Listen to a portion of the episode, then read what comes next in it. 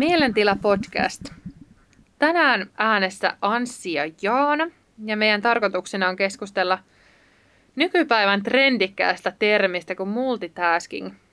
Ja tarkoitus on vähän käydä läpi sitä, että mitä se tarkoittaa ja millaisia vaikutuksia sillä on ja, ja mikä voisi olla sitten ehkä toimivampikin toimintamalli, mutta käydään ensin läpi vähän tätä termiä.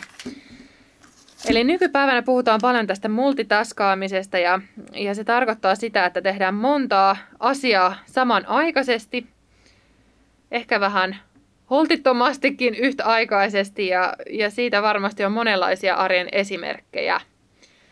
Olisiko sulla Anssi joku sellainen esimerkki, missä, miten arjessa näkyy multitaskaaminen? Joo, no mulla tulee parikin esimerkkiä mieleen. Toinen ihan vapaa-ajan puolelta ja toinen enemmän työn puolelta.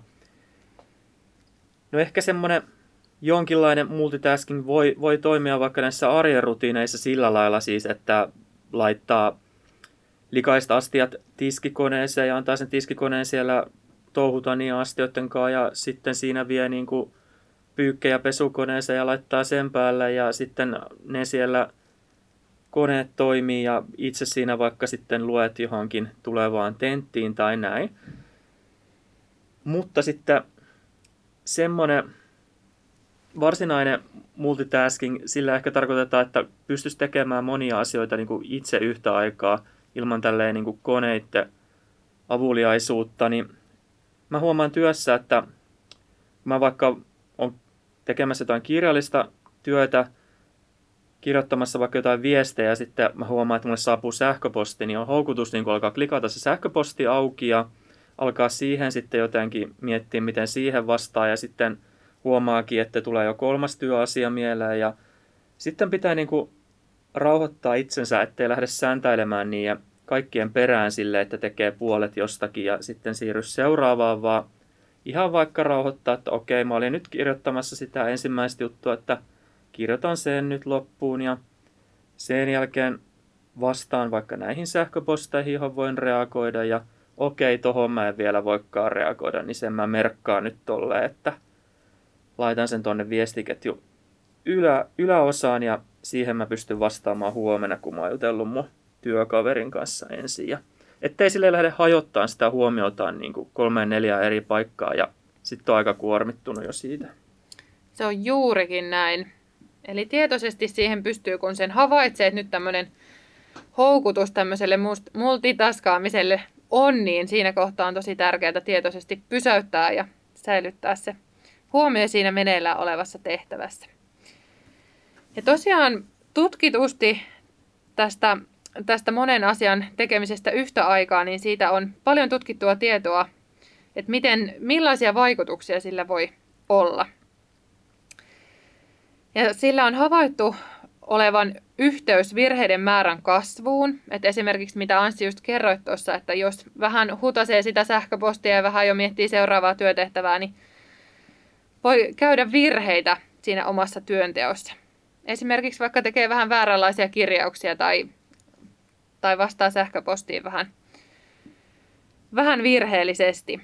Ja samalla se oma hyvinvointi heikkenee, ää, muisti kuormittuu ja hermosto aktivoituu semmoisella tavalla, mitä, mitä ei toiveissa ole. Ja samalla sitten se vaikuttaa siihen meidän palautumiseen, että meidän palautuminen hidastuu, me käydään enemmän ylikierroksilla ja, ja todellisuudessa saadaan vähemmän aikaiseksi kuin mitä sillä saataisiin, että keskityttäisiin yhteen asiaan kerralla.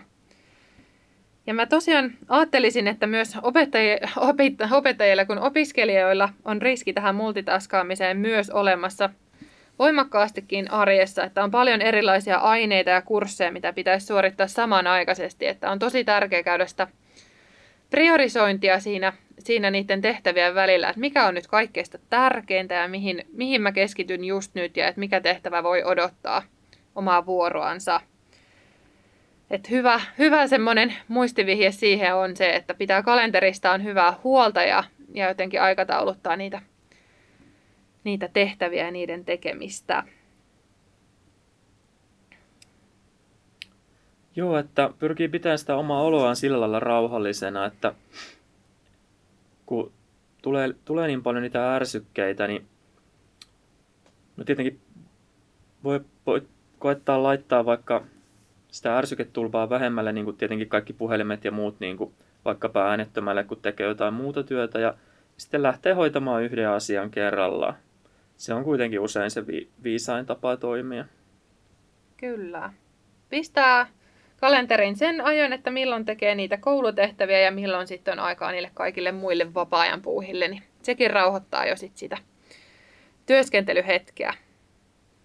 Joo, Joo. mäkin olen koettanut nyt töissäni tehdä semmoisia rutiineita, että vaikka aamulla luen ne sähköpostit ja ehkä sitten vaikka ruokailun jälkeen on toinen hetki ja ehkä vaikka päivän päätteeksi, jos siltä tuntuu, mutta etten koko ajan niitä klikkailisi sieltä. Joo, tosi hyvä. Ja sit, samoin olen huomannut myös omassa työssä sen, että silloin kun on semmoinen tutkimusyhteenvetojen kirjoittamishetki, niin siinä kohtaa sitten puhelin on äänettömällä, ettei tule semmoisia häiriötilanteita sit siihen tärkeän työtehtävän keskelle, että osaa rajata sitä, ne työskentelyhetket sit just siihen meneillään olevaan tehtävään ja, ja sitten palaa ja hoitaa ne tulevat työtehtävät sitten sen mukaan, kun saa ensimmäisen valmiiksi.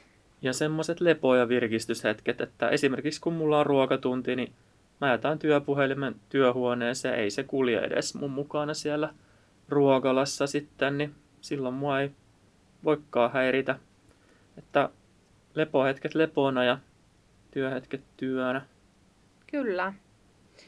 Eli meidän tämänpäiväinen tämmöinen vinkki vitonen on se, että, että tehdään yksi asia kerrallaan, se on kaikkein tehokkainta ja, ja virheiden määrä ja vähenee samalla ja sitten se oma hyvinvointi kasvaa, kun saadaan tietyt asiat valmiiksi. Ja, eli saadaan enemmän aikaa vähemmällä ajalla.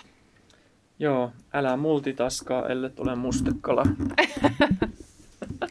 Kiitos meidän puolesta. Ensi kertaa.